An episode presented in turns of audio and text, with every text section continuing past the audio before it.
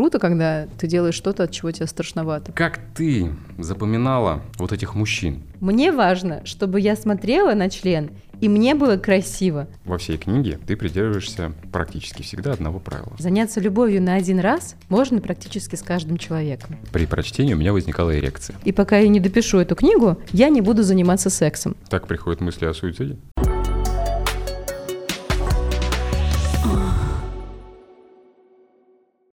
Привет, друзья! Подкаст 69 на связи. Студия «Послушай сюда». Меня зовут Денис. И сегодня у меня Даша Пахтусова. Привет, Денис. Я очень рад, что ты пришла. Я тоже так рада. Так рада. У нас с тобой была встреча. самая долгая прелюдия на свете. Мы, Ты мы думаешь? столько готовились. Ничего Мы подобного. столько У ждали. меня было и дольше. С парнями такое бывает.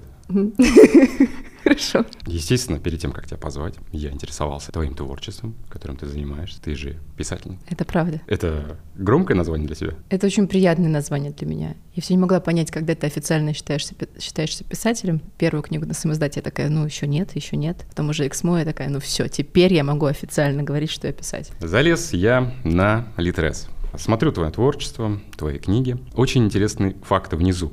Когда листаешь, выскакивают похожие авторы. Да, мне так приятно. Реально. Там, там... Борис Акунин, Угу, Дина Рубина, угу, Виктор Пелевин, да. Устинова и Стивен Кинг.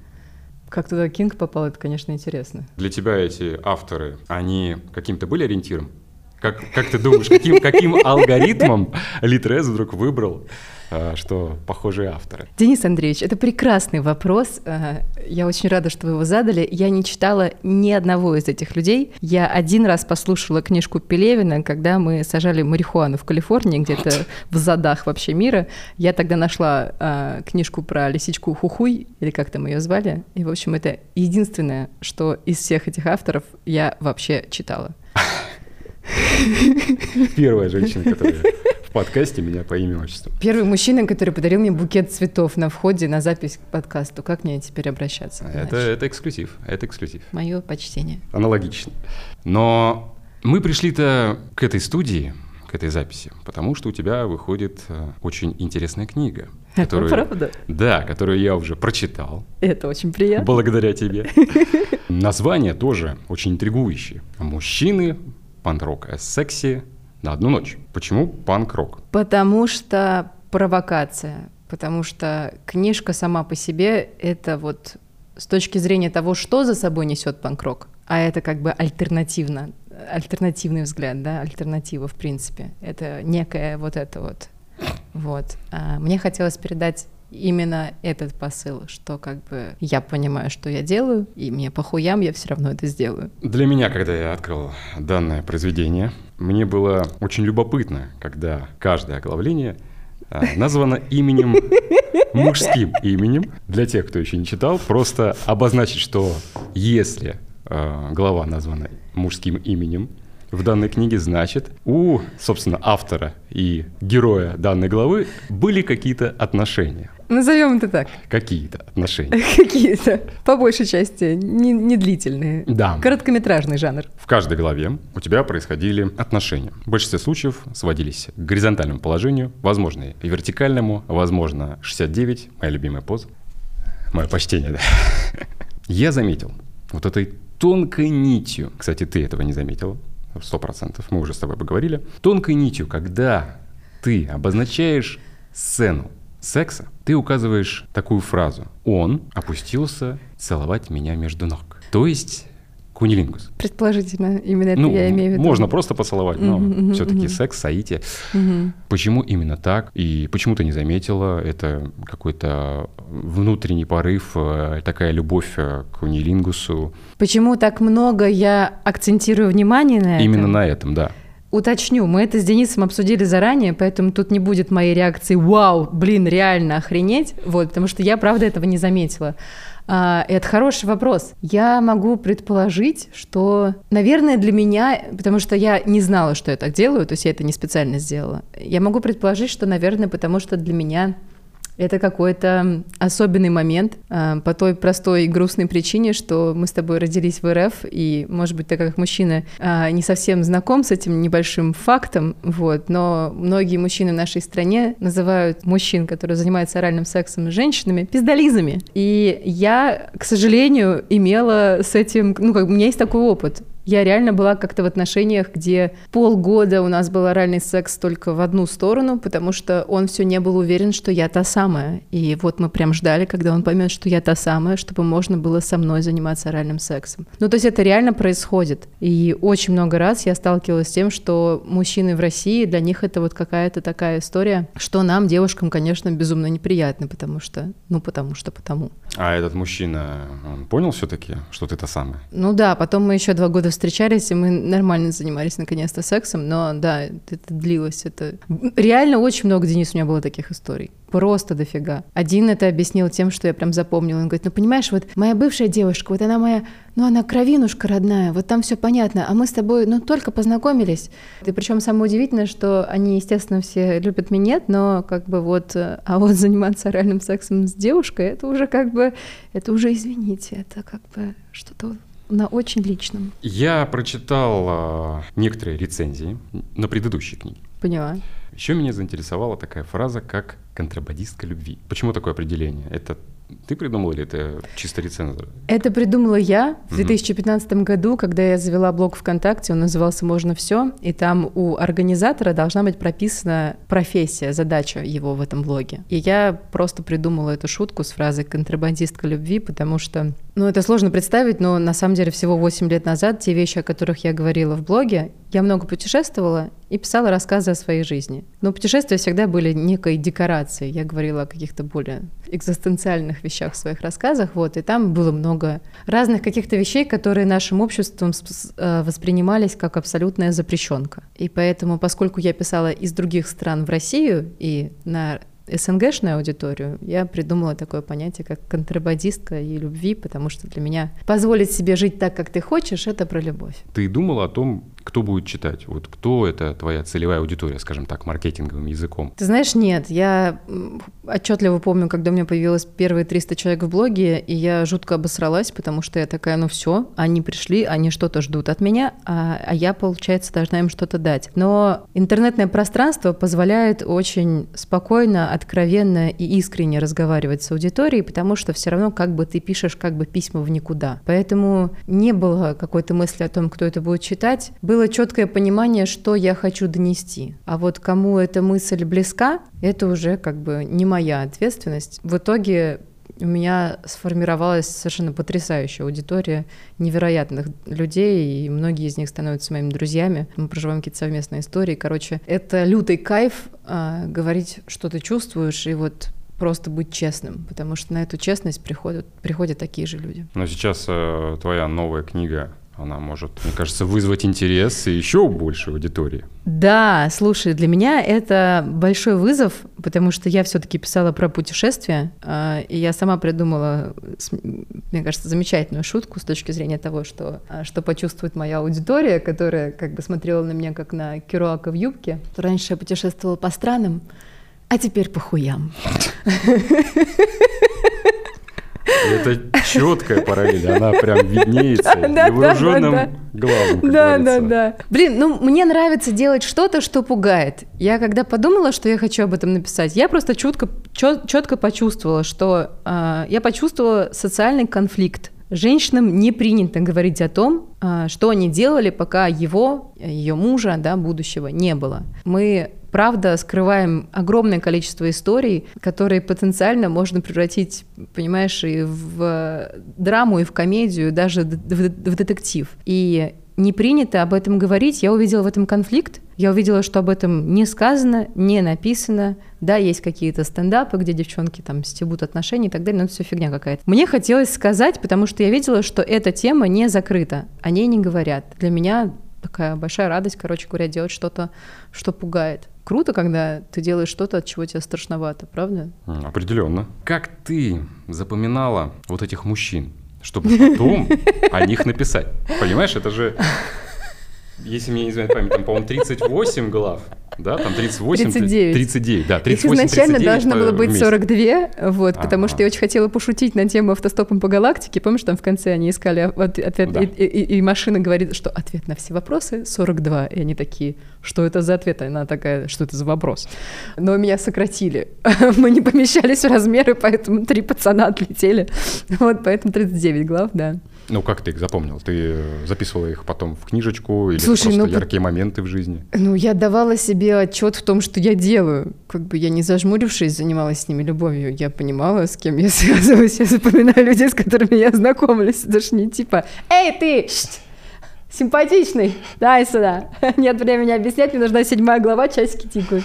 Не знаю, я просто жила, я вообще не думала, что я об этом напишу. То есть я просто в какой-то момент поняла, что этот период закончился, я четко ощутила, что ну все, тема для меня исчерпана. И тогда я решила об этом написать. А так, слушай, ну я не знаю, у меня еще, наверное, есть какая-то некая профдеформация, потому что я отношусь к своей жизни как э, к произведению искусства. Ну, как будто бы, знаешь, как будто бы, если представить, что все это время про меня снимают кино, я стараюсь сделать этот фильм интересным. Поэтому я запоминаю, что в моей жизни происходит, даю этому отчет и сама пытаюсь закручивать прикольные сюжеты. Через мою жизнь легко можно проследить некую драматургию.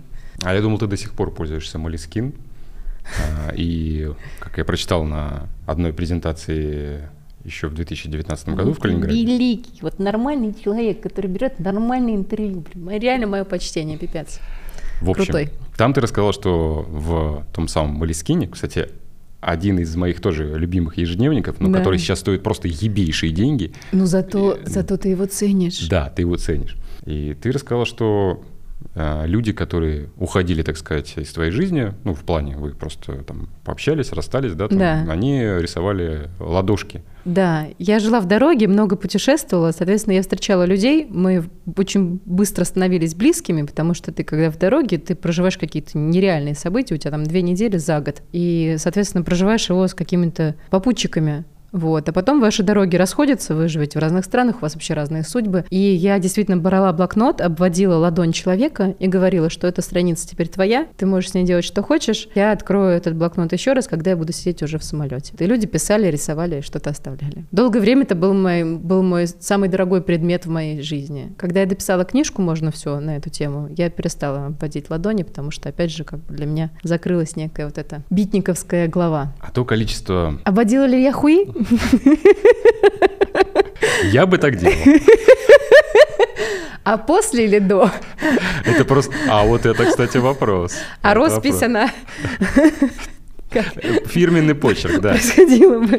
Не, но здесь просто есть возможность что-то обводить, либо тогда уже делать слепки. Могу сказать, где. Э, Я знаю много мест, где делают слепки э, интимных частей тела. Спасибо большое. Я, я тоже знакома с, э, с секс-тусовкой нашей страны. Все нормально, но мне это всегда казалось предельно странным. Я на такой вечеринке, где можно было как раз сделать гипсовую копию своей вагины, мы с подругой сделали копии других губ, вот этих. Вот. И мне показалось, что это куда интереснее и симпатичнее. Альтернативный подход. Так вот, те люди, которые у тебя в главах, это, естественно, я предполагаю, не все мужчины, как ты уже сказал, что должно было быть 42. Ты сама вообще подсчитывал, занимался этим? Это же, ну, по большей степени мужчинам относятся, они типа ведут там некий счет, там, сколько у них было в прошлом женщин, хотя я этим не занимаюсь, но один раз пытался вспомнить, но как-то плачевно. Ты как-то имеешь в голове какую-то цифру? Да, э, до того, как э, началась эта прекрасная, интересная глава в моей жизни, за всю жизнь у меня было, по-моему, 32 парня. И за два года я умудрилась переплюнуть свою цифру секса за всю жизнь. Но непонятно, знаешь, как я делала? Я вот всегда считала, что как бы, ну, нужно отдавать дань людям, с которыми ты переспал. У меня был закрытый альбом ВКонтакте. Он назывался «Мужчины» или «Boys». «Boys» он назывался, «Boys». Вот. И там были фотографии всех парней, с которыми у меня был секс. С момента, когда я рассталась с последним парнем и началась вот эта вот книжка и, и два года, как я любяще это называю, блядство, я уже не добавляла фотографии в альбом, потому что, ты понимаешь,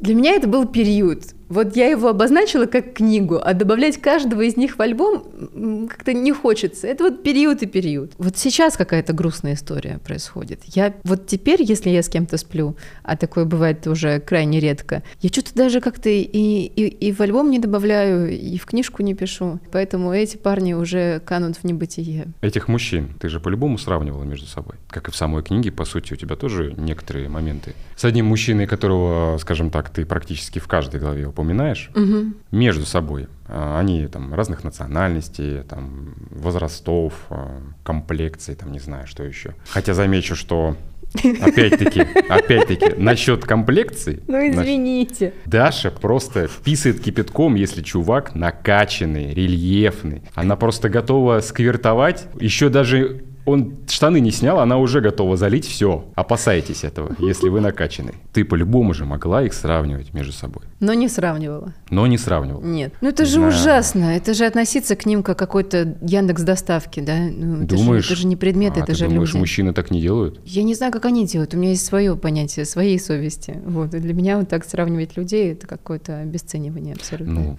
все равно сказать, что типа у меня был вот там лучший из лучших любовников, там, не знаю, в сексуальном темпераменте, который мог просто, так сказать, 24 часа на 7.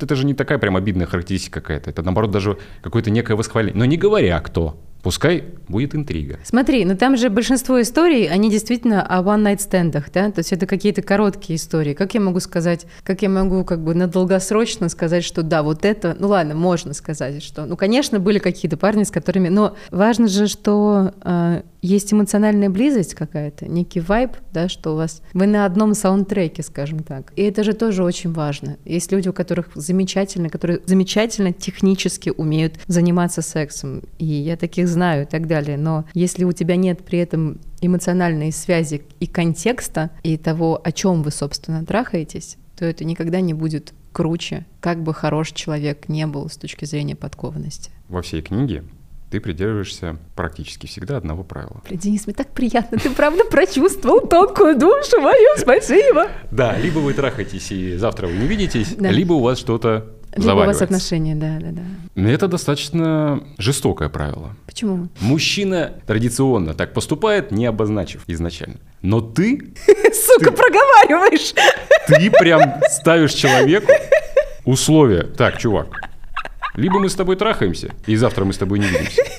Либо мы с тобой что-то начинаем делать. Вот мне интересна сама реакция этих людей в тот момент. Я понимаю, мужчины, они, может быть, проще в этом плане. И когда ты им говоришь, возможно, они такие, да и бог. Но был кто-то, мог кто-то вот затормозить? Или у тебя вот это правило, оно было только вот именно в этой книге? Или ранее ты уже его придерживал? Нет, оно у меня было всегда. Да, но это совершенно это не принцип. Это не какой-то принципиальный расклад. Это просто логика. Потому что заняться любовью на один раз можно практически с каждым человеком. После этого возникает вопрос, а вам есть о чем дальше заниматься любовью? Что еще дальше вообще? О чем дальше разговаривать? И тут просто, понимаешь, так получалось, что я либо понимала, что есть, и я хочу продолжить эту историю, либо я понимала, что нет.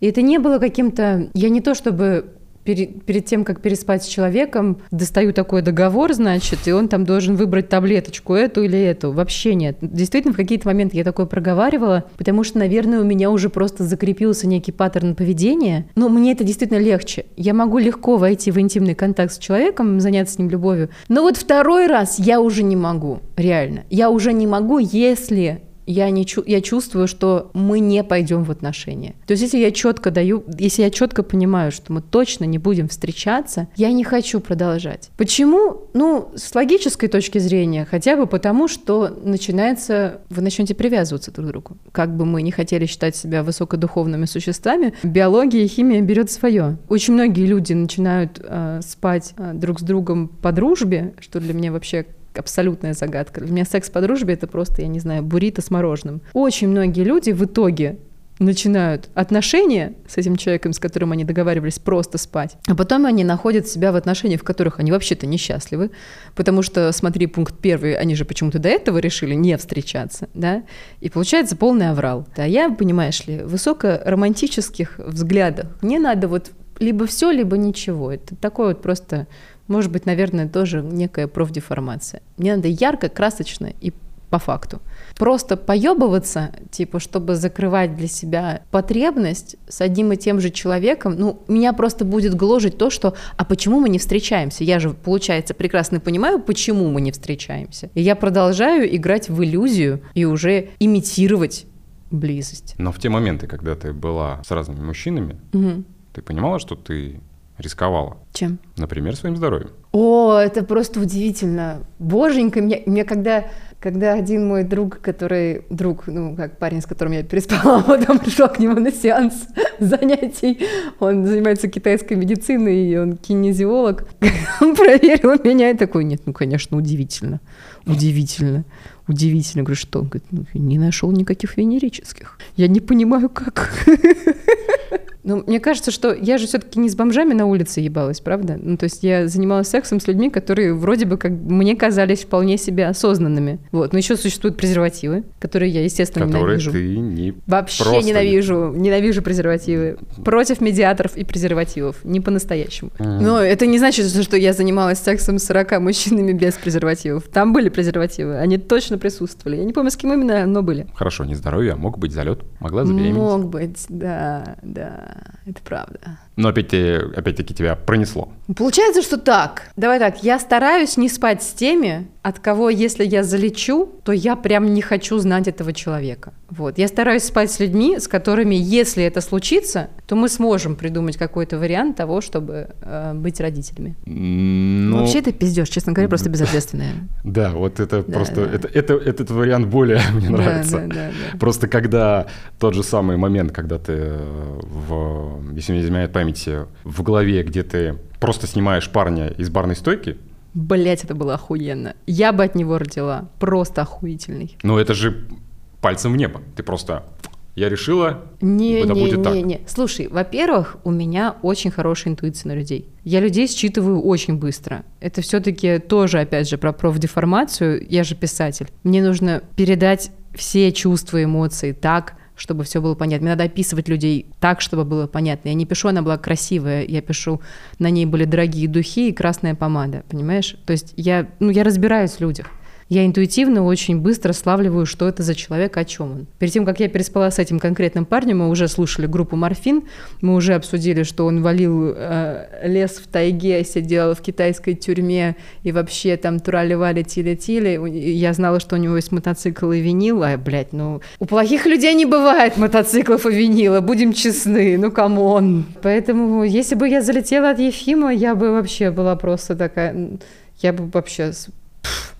Да, просто да. Он, сука, девушку завел. расскажи про человека, который в твоей квартире, твою квартиру превратил в сюжет из «Во все тяжкие». Это мой бывший парень, последний, Мгм. с которым у меня были отношения. Тоже блогер, тоже человек, который очень много путешествовал, тоже достаточно публичная личность. Он оставил в твоей жизни все равно след большой. Я просто в этой конкретной книге, как в художественном все-таки произведении, несмотря на то, что это нон-фикшн, я решила сделать это фишкой, что а, я хотела построить такую арку героя, что мы вначале видим девочку, которая просто ударяется во все тяжкие, пытается как бы забыться забыться через секс. Занимается сексом, зажмурившись, скажем так. И мне хотелось сделать такой вот э, разворот сюжета, чтобы по ходу книги, пока она возвращается к себе и становится обратно как бы адекватной, да, и вот у нее некий такой поиск себя там происходит, а, чтобы читатель постепенно понимал, а как же это все произошло? Как она вообще оказалась в этой точке А? И мне не хотелось сразу выдавать всю,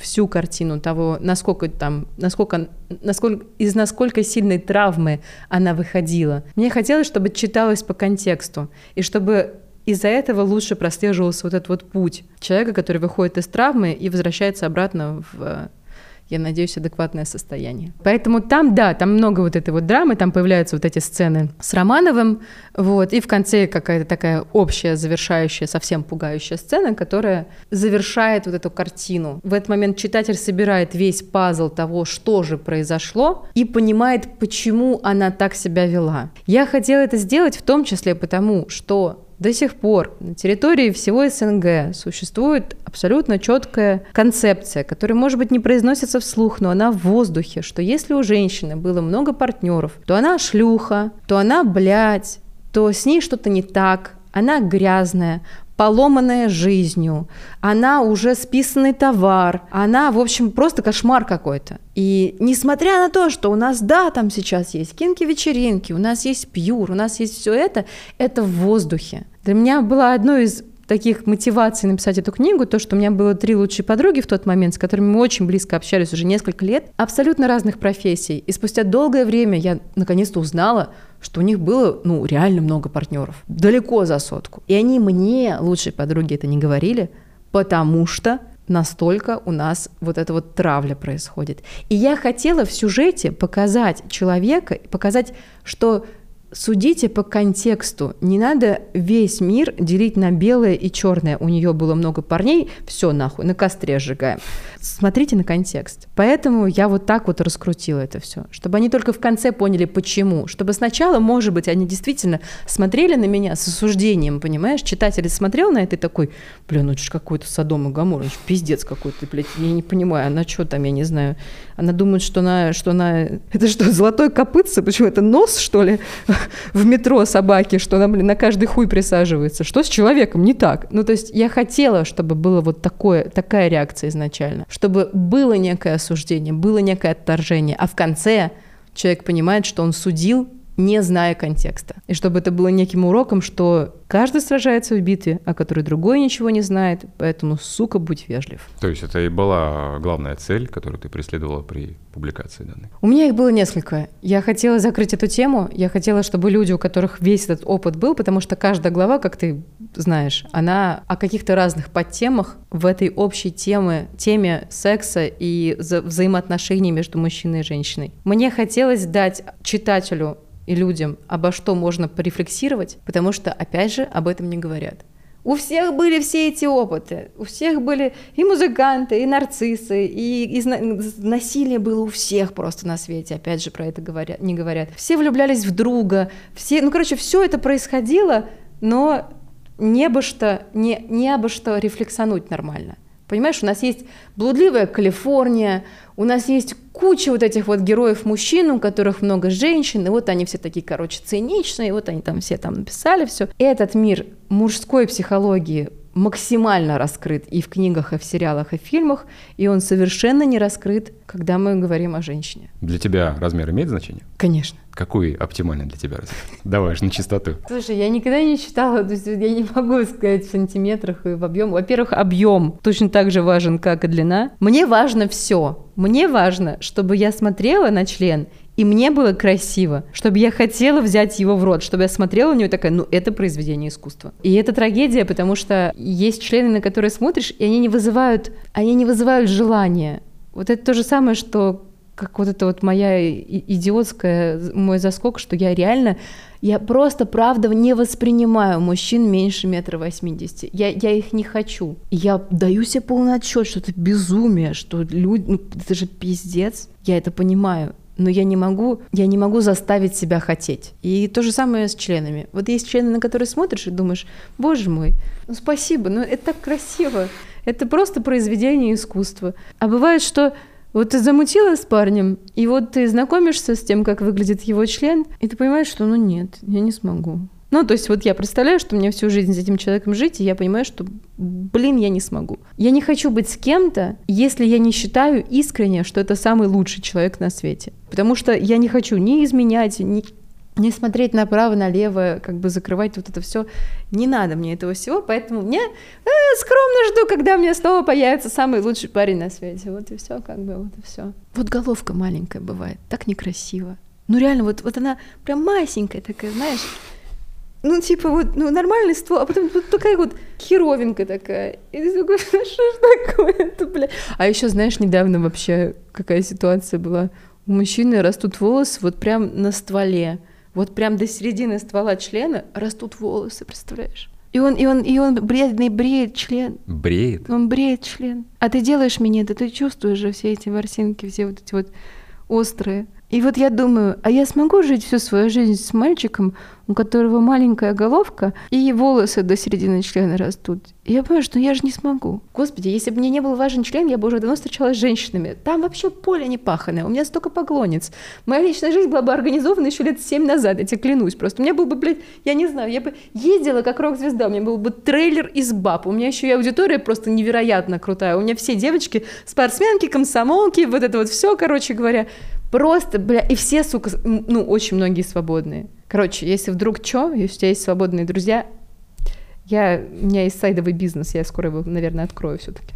В некоторых моментах книги при прочтении у меня возникала эрекция. Мне так приятно. Денис Андреевич, спасибо большое. Это комплимент. Притом, я реально не понимал, эм, ведь когда вот, э, ну не знаю, там возьмем на заре двухтысячных, когда еще не было такого возможности смотреть э, фото и видео, да, появлялись вот эти порно-рассказы. Да. Я читал их, но это были прям порно-рассказы, да, там он, он вошел, меня трахнул, там та-та-та-та-та, залил, там все. Здесь же, здесь же, да, здесь же художественный язык. Наполнил меня до отказа. Да, но у тебя так не написано. Мои сосочки напухли, как вишенки под блузкой.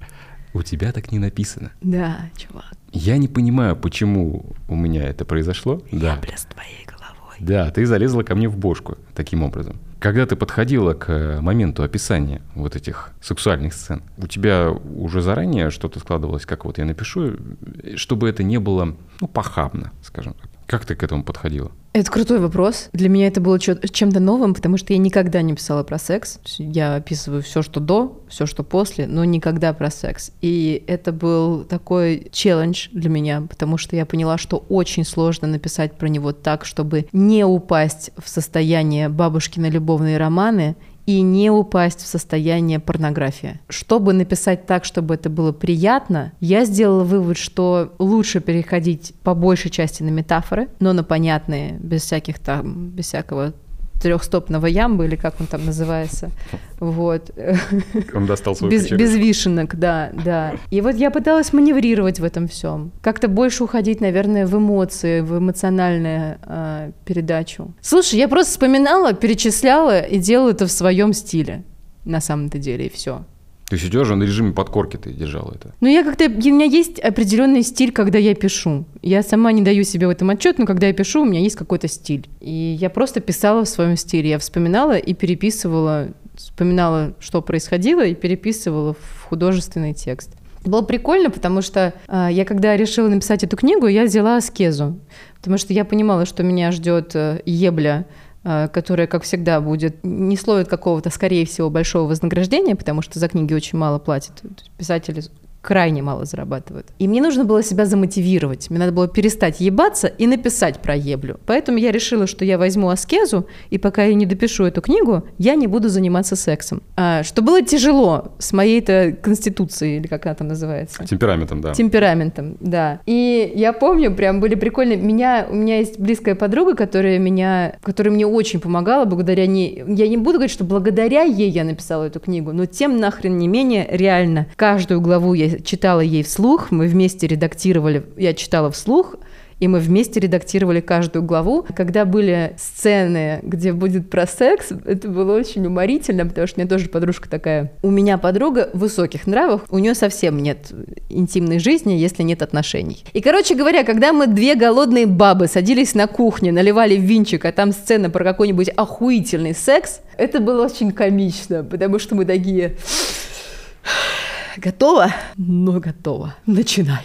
Мне самой было приятно это все вспоминать, особенно когда ты сидишь голодный, как бы, и больше сексом не занимаешься. Ты это, наверное, наверное, еще больше ценишь и еще красивее как-то филиграннее описываешь. И сколько времени ушло на написание книги? Полгода. То есть полгода ты была без секса. Да, были редкие казусы. Я сорвалась на сотый день в свой день рождения, вот. Но сорвалась как бы потому, что там прилетел мальчик, в котором, у которого у меня были чувства. Были какие-то редкие истории, супер редкие истории, когда я все-таки с кем-то спала, но это было прям по любви, по чувствам. Блядствовать я больше не блядствовала, да. И даже самолетворения не было?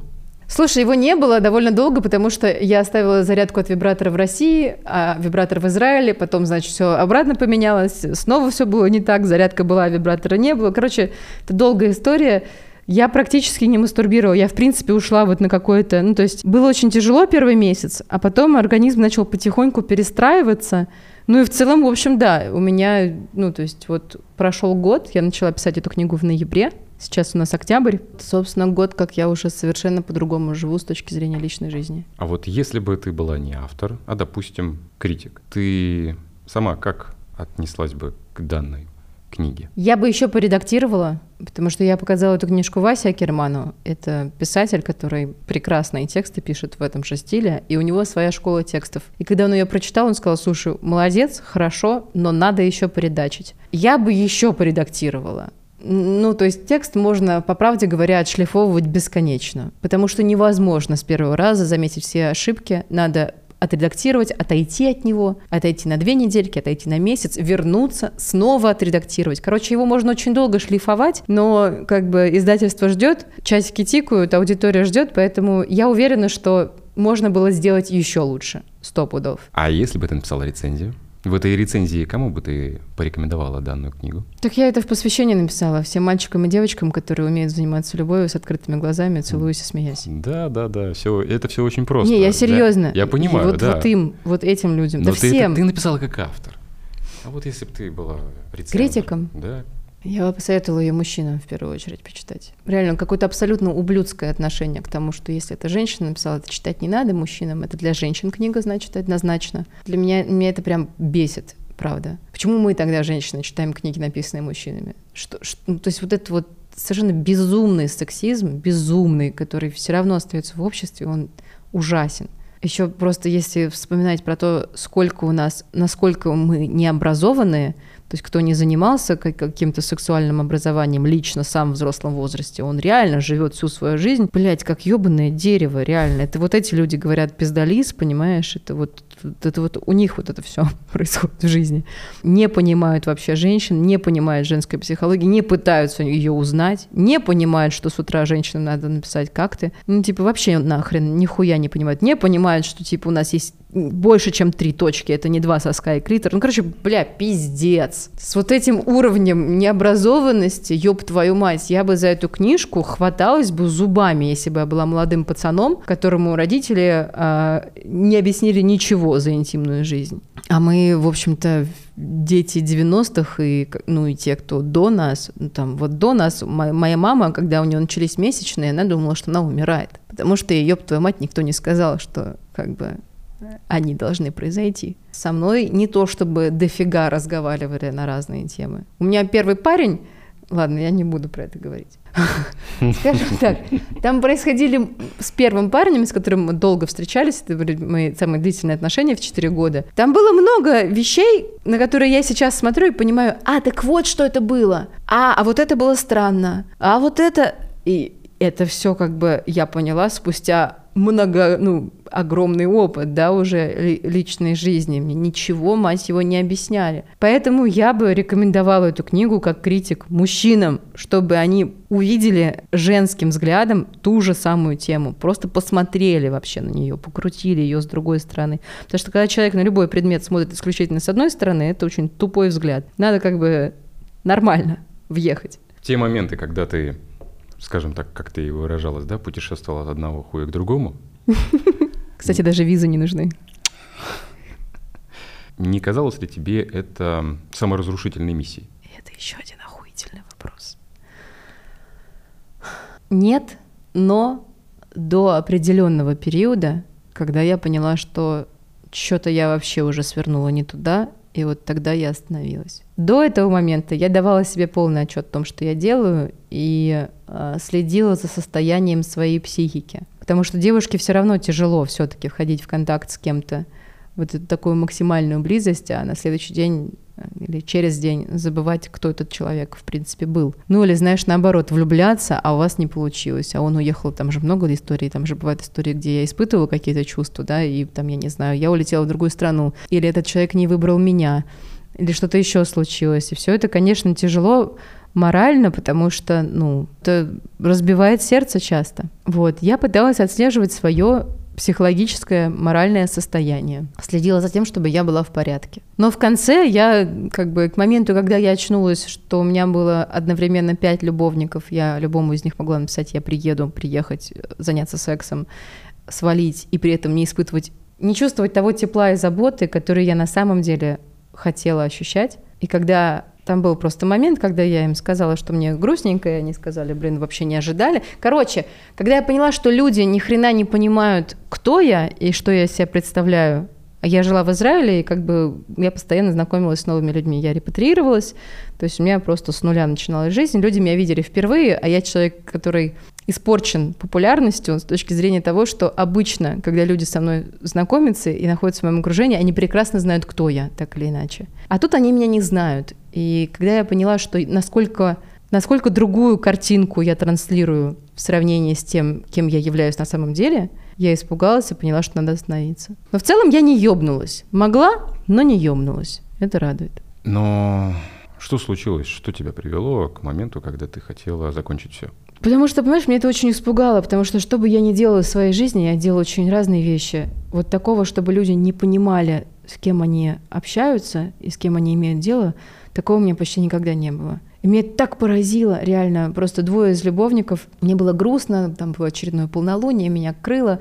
И я сказала, что обозначила, что, господи, как я устала, как я хочу отношений, а вот не получается. И один из них сказал, ты отношения, ну ты же такая свободная независимая. Я охуела. А другой сказал, блин, не мог представить, что умеешь плакать, ты такая роковая женщина. И у меня это застряло, как рыбья хву... кость, кость просто в горле, вот эта вот роковая женщина, роковая женщина. И я подумала, сука, ну это ж насколько надо не понять мою суть, чтобы реально удивиться тому, что я хочу отношений.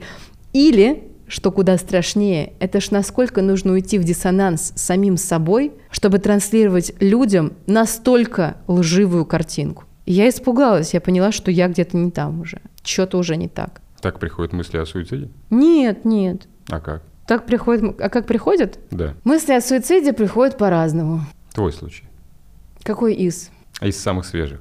Из самых свежих? Слушай, я это называю эффектом довлатовской ширинки. Когда, знаешь, вот в «Иностранке» в конце книги там был такой эпизод, у героини улетает попугай, и она вот почему-то прям ужасно тяжело это воспринимает. То есть она просто в драме абсолютной. И Довлатов говорит, понимаю, знаю по себе. Вот бывает, жена на тебя смотрит как на чужого, на работе все не клеится, не платят ни хера, дочка с тобой толком не общается.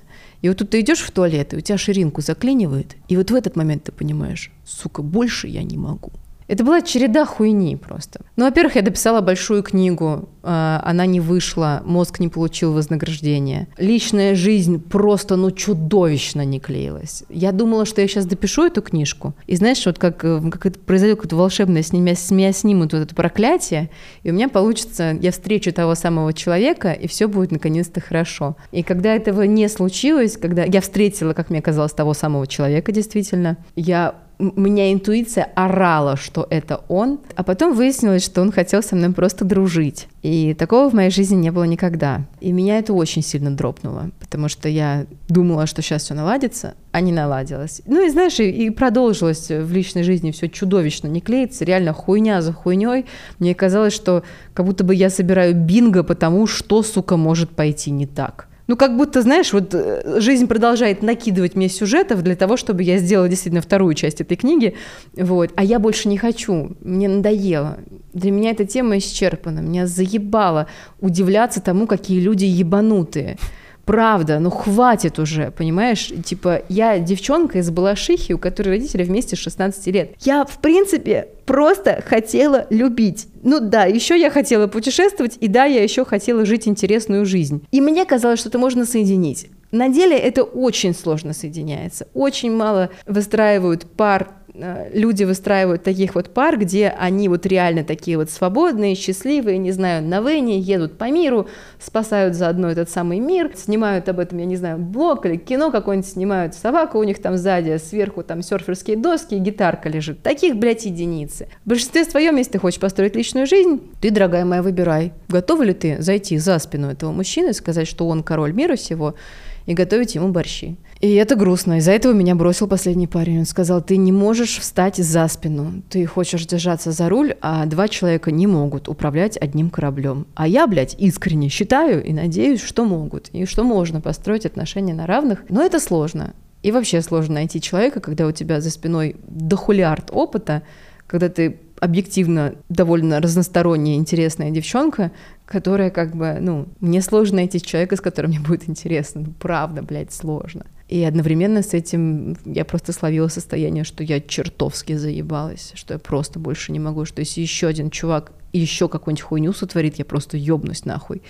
Ну и когда произошла какая-то очередная фигня, я и драпанулась неожиданно для самой себя. Ну, во-первых, отказ от секса сбил мне гормональную систему. У меня ПМС длился 14 дней в тот момент, когда я начала думать о суициде, вот, потому что у меня просто полетела гормональная система. Потому что, понимаешь, я словила ужасную неразрешаемую ситуацию в тот момент. Мне нужен секс, потому что моему телу нужен секс. Потому что женщина в период с 30 до 40, на самом деле, вот у нее это вот самый тот период, когда мы хотим секса куда больше, чем вы. Когда он нам действительно реально нужен, когда мы реально как кошки лезем на стенку. А при этом душа моя была больше не способна лезть вот в эту одноразовую хуету, когда с утра все превращается в тыкву, и, сука, книжку об этом уже писать не надо. Это просто, просто разочаровываешься для себя. Ну так, бонусом.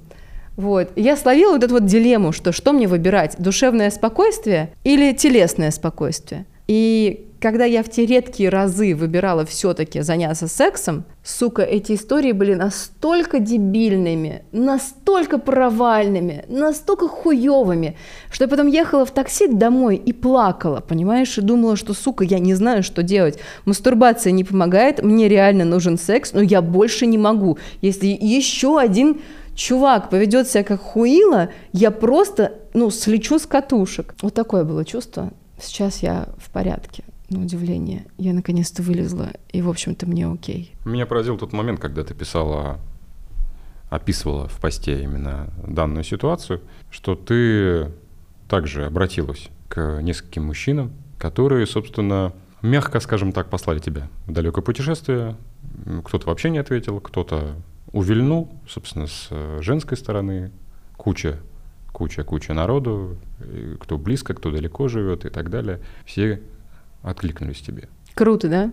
Просто когда ты читаешь э, книгу автора про секс с многочисленными мужчинами, ты ожидаешь, наверное, я, ну, может быть, мои ожидания были, скажем, как это говорил Аршавин, ваши ожидания — это ваши проблемы, да? А, я ожидал, что какие-то мужчины в твоей жизни все-таки имели место и могли в любой момент помочь. Ну, на каком-то формате, там, не знаю, дружеском, недружеском. И, наверное, попался тот момент, когда ты достигла некому, некого вот этого вот потолка, когда уже человек просто не получает а, того, что от тебя физического контакта, он и не выходит, собственно, с тобой на связь э, при понимании того, что а что я там приеду, а зачем? Мы же сексом заниматься не будем, а зачем мне? Ну, будем к животным инстинктам вообще опускаться, если до такого. Либо в эмоциональном плане вообще это все неинтересно, его это не цепляет. А женщины наоборот. Они Слушай, ответили. я сделаю звездочку да. и объясню, что в момент, во-первых, звездочка, о чем говорит Денис, у меня недавно был суицидальный эпизод, к чему я, чему я сама очень удивилась, потому что у меня такого очень давно не было. И я действительно просила помощи, но я просила помощи у друзей, а, не у любовников. У меня было два друга, которые были в Москве, я им позвонила и сказала, что мне надо застабилизировать, со мной надо посидеть, мне плохо, мне нужна мужская поддержка. Когда я говорила об этом э, с психотерапевтом, она сказала мне, объяснила, потому что для меня это был ужас, что два человека, которых я считала близкими, реально забили хрен, когда я сказала, что у меня суицидальные мысли, и ни хера не сделали, не приехали, не перезвонили, вообще ничего не сделали. Для меня это было, ну, достаточно, блядь, такое, знаешь, ну, то есть ты понимаешь, что, что если бы ты вышла в окно, типа, эти люди, в принципе, позволили тебе это сделать. Вот уж одно дело, э, это какая-то там, я не знаю, аудитория и так далее, а другое дело, когда ты напрямую звонишь человеку по телефону и говоришь, мне нужна твоя помощь, у меня суицидальные мысли, а он реально забивает хер. Это развидеть сложно. И терапевт мне сказала на это следующую вещь, что когда люди видят что-то, с чем они не могут справиться, они предпочитают отвернуться. И это говорит о слабости этих двух людей. А из этого я, в принципе, задумалась потом о том, что действительно я сказала вслух в социальных сетях, что у меня суицидальные мысли, потому что мне нужна была поддержка, я знала, что надо это сказать, чтобы из этого выйти, чтобы мир дал тебе почувствовать, что ты нужен, любим, и застабилизировал тебя. И меня действительно поразило, да, что э, вообще только один парень отреагировал, и реально мы встретились, я приехала, мы там посидели у костра, потому что я его в свое время спасла от суицида, чего я, кстати, не знала. Он пошел, у меня была своя турфирма, он пошел к нам э, клиентам, и его это очень сильно вытащило. Вывод, который я сделала тогда, о том, что мы живем в мире, где трактуется, что мужчины сильнее женщин. Я в тот момент, без всякого как бы хейта и, не знаю, обсиралова и так далее, просто объективно наконец-то поняла, что женщины сильнее мужчин, вот и все. Это был мой вывод такой очень глубинный, до меня наконец-то дошло. Я собрала всю картину, весь опыт и поняла, что ну, это вот как, знаешь, как аналогия с медсестрами и докторами, что все видят в больнице докторов, и вот они крутые, они самые главные, у них там табличечка, они куда-то идут, они там, все, я важный. И никто не обращает внимания на медсестер, которые никогда не, не торопятся уйти из твоей комнаты, которые с тобой сидят, которые меняют утку, поправляют тебе подушку и держат тебя за руку, когда ты плачешь. И вот кто сильней? Мужчины развязывают войны, мужчины умеют действовать как бы, как знаешь, по законам фалоса. То есть вот да, там побежать, сделать, добиться, порвать вот какие-то разовые вот эти вот истории, мужчинам действительно как бы как вот инь и янь, да, вот мужчины, они больше ян, они, им, им легче дается вот куда-то так вот, вот разово допрыгнуть куда-то. Но в чем сила? В том, чтобы вот так вот разово допрыгнуть или в том, чтобы протянуть всю дорогу? Понимаешь? Ну, женщины, это же удивительные существа. Блин, мы каждый месяц истекаем кровью. У нас реально этот ужасный ПМС, понимаешь, он правда чудовищно влияет на психику у многих девчонок. Блин, мы рожаем детей, мы не съебываемся от детей. Нет такого, что мама такая, ой, все, нахуй, Вась, давай ты воспитываешь, алименты, не, не буду платить, и съебалась. То есть, понимаешь, если смотреть на картину в долгую, на самом деле получается, что женщина-то, блядь, сильнее. Но общество всегда трактовало обратное, и мы привыкли к этой мысли, что мы слабее. Так принято. И в этом тоже, опять же, некое подтверждение. Так знаешь, как родители, которые смотрят на ребенка, который бежит и занимается какой-то фигней, я не знаю, там лепит куличики, что-то там побежал, упал в лужу, он там вот рыдает в этой луже. Мама в этот момент, его родители в этот момент ребенка достают, ставят обратно, не знаю, меняют ему штанишки, и он опять побежал. И вот этот вот невидимый тыл, в нем как будто бы больше же силы на самом деле. Ты будешь продолжать общаться с теми мужчинами, которые тебе не ответили? Да пошли они нахуй, нет, конечно. Слушай, я думала об этом. Я думала об этом, что есть какая-то мудрость в том, чтобы это забыть, простить, отпустить. Но я никогда не претендовала на то, чтобы быть мудрой. И есть какие-то вещи, которые для меня, ну, типа, блядь, ну, до свидания, реально. Что с будущим? Какие-то публикации? Слушай, я человек, который живет в абсолютном здесь и сейчас. Каждый раз, когда я пытаюсь что-то планировать, Бог надо мной очень задорно смеется. Вообще, я хотела поступить в МШК, Московскую школу кино на сценариста. Я подалась, я прошла первый этап, а потом у меня было интервью, и они меня не взяли. Я не знаю, как можно было не взять человека, который написал пять книг, что мы еще им нахуй надо, блядь, для того, чтобы взять с меня 422 тысячи рублей за год обучения. Но они меня не взяли. Вот. Но так или иначе, мне хочется податься в сценаристы. Я давно это хочу сделать. Я давно хочу сделать сериалы по своим книгам. И мне импонирует кино. Я очень засиделась в роли писателя. Я сейчас закончила, ходила три дня в школу игры Вадима Демчуга, и мы обсуждали концепцию игры. Что мы все находимся, у нас есть сотни, множество ролей, и мы находимся в ролях. А есть с роли. С роль — это когда какая-то роль, которая уже настолько стала частью тебя, что ты уже не понимаешь, что это роль. Вот Даша Пахтусова, который писатель, и путешественница. Для меня это с роль. То есть я уже не воспринимаю себя не как писателя. И беда в том, что на самом деле вот эти вот роль, в которой мы долго находимся, она перестает нас в какой-то момент питать. То есть, образно говоря, если я сейчас решу пойти грабануть банк, я в этом получу намного больше энергии, вдохновения и сил, чем если я сяду за очередную книжку. Поэтому я поняла, что пора менять роль. Просто потому, что я засиделась в предыдущей. Быть писателем охеренно, путешествовать топ. Я вообще супер считаю, что это был замечательный выбор но нужно что-то новое. И я думаю податься в кино, потому что я его всегда очень любила. И потому что я вообще поняла, что мне так хочется чему-то поучиться. Я так, типа, знаешь, засиделась в этом во всем, в каких-то предыдущих достижениях, и в этом нет энергии. А если бы перед тобой поставили задачу описать настоящую себя в десяти словах? Дерзкая, романтичная, чувственная, искренняя, отчаянная, упрямая, лучшая. Это очень важное для меня слово, тоже на тренинге я к нему из всех прилагательных пришла. Свободная, творческая, любящая. Это был подкаст 69. С вами был Денис Виртуозов, Даша Пахтусова. Мы говорили о ее новой книге «Мужчины. Панк-рок о сексе на одну ночь». Читайте Дашу, смотрите подкаст и записывайтесь в студии, послушай сюда.